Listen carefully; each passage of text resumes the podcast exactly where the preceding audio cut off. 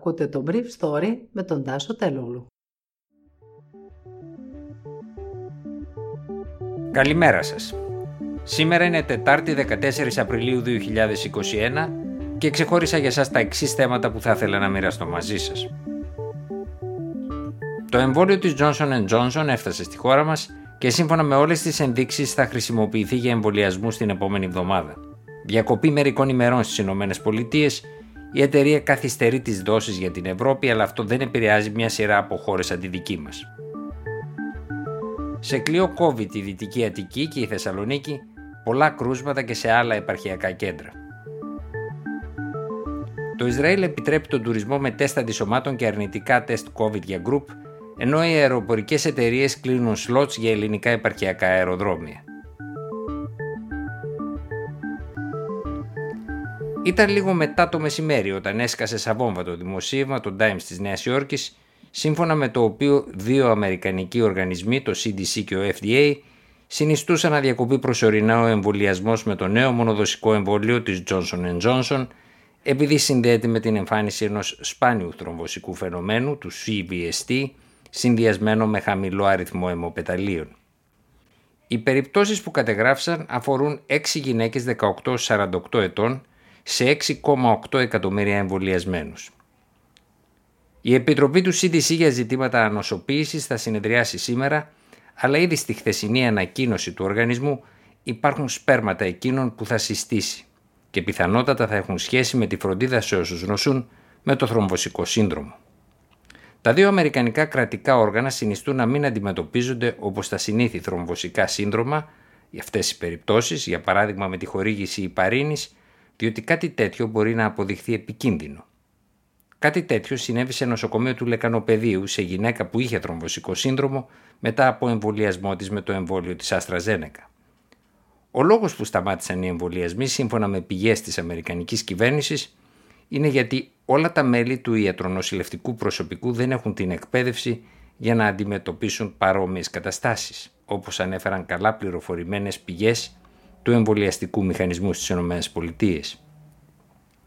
Σύμβουλος του Αμερικανού Προέδρου Biden ανέφερε χθες πάντως ότι το συγκεκριμένο εμβόλιο αποτελεί μόλις το 5% του συνόλου των εμβολίων που διαχειρίζεται η Αμερικανική κυβέρνηση και άρα δεν της δημιουργεί πρόβλημα στη λειτουργία της εμβολιαστικής της μηχανής, αν και το εμβόλιο εξαιτίας του ότι δεν χρειάζεται βαθιά κατάψυξη προσφέρεται για εμβολιασμού σε απομακρυσμένες περιοχές της απέραντης χώρας.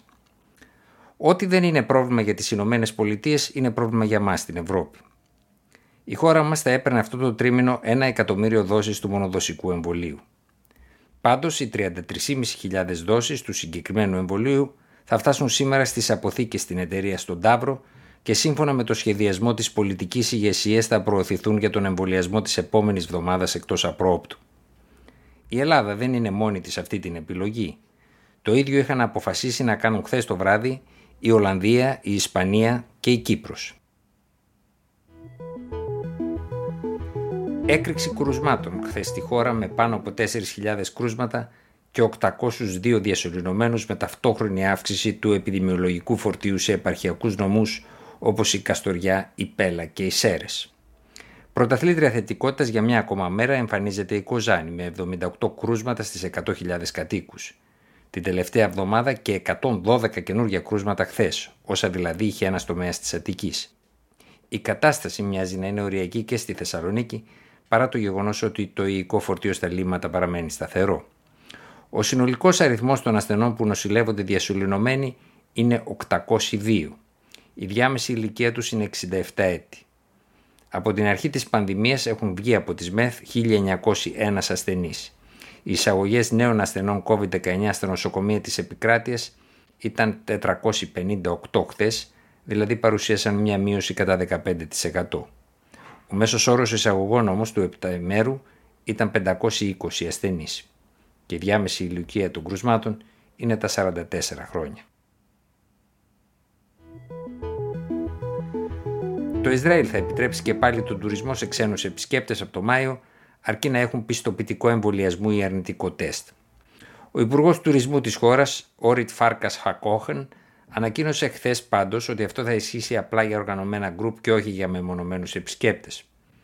Οι τουρίστες θα πρέπει 72 ώρες πριν από την αναχώρησή τους από τον τόπο προέλευσης να κάνουν τεστ αντισωμάτων και αρνητικό τεστ PCR. Στην αρχή του μέτρου θα επιτραπεί η είσοδος μόνο σε γκρουπ γιατί ο Χακόχεν είπε ότι είναι πιο εύκολο να ελεγχθούν. Σταδιακά θα μπορέσουν να ταξιδέψουν στο Ισραήλ και μεμονωμένοι ταξιδιώτες. Αλλοδαποί ταξιδιώτες δεν επιτρέπεται να εισέρχονται στη χώρα από το Μάρτιο αυτού του χρόνου, οπότε το Ισραήλ μπήκε στο τελευταίο lockdown. Την ίδια ώρα οι αεροπορικές εταιρείες charter πολιορκούν τα ελληνικά επαρχιακά αεροδρόμια ζητώντας πρόσθετα slots σε σχέση με πέρσι για τη φετινή σεζόν. Μια κυβερνητική πηγή μου είπε χθες το βράδυ ότι μόνο η εχθρική στη Fraport εταιρεία Ryanair έχει ζητήσει για φέτος 47 νέα δρομολόγια. Ήταν το Brief Story για σήμερα Τετάρτη 14 Απριλίου 2021.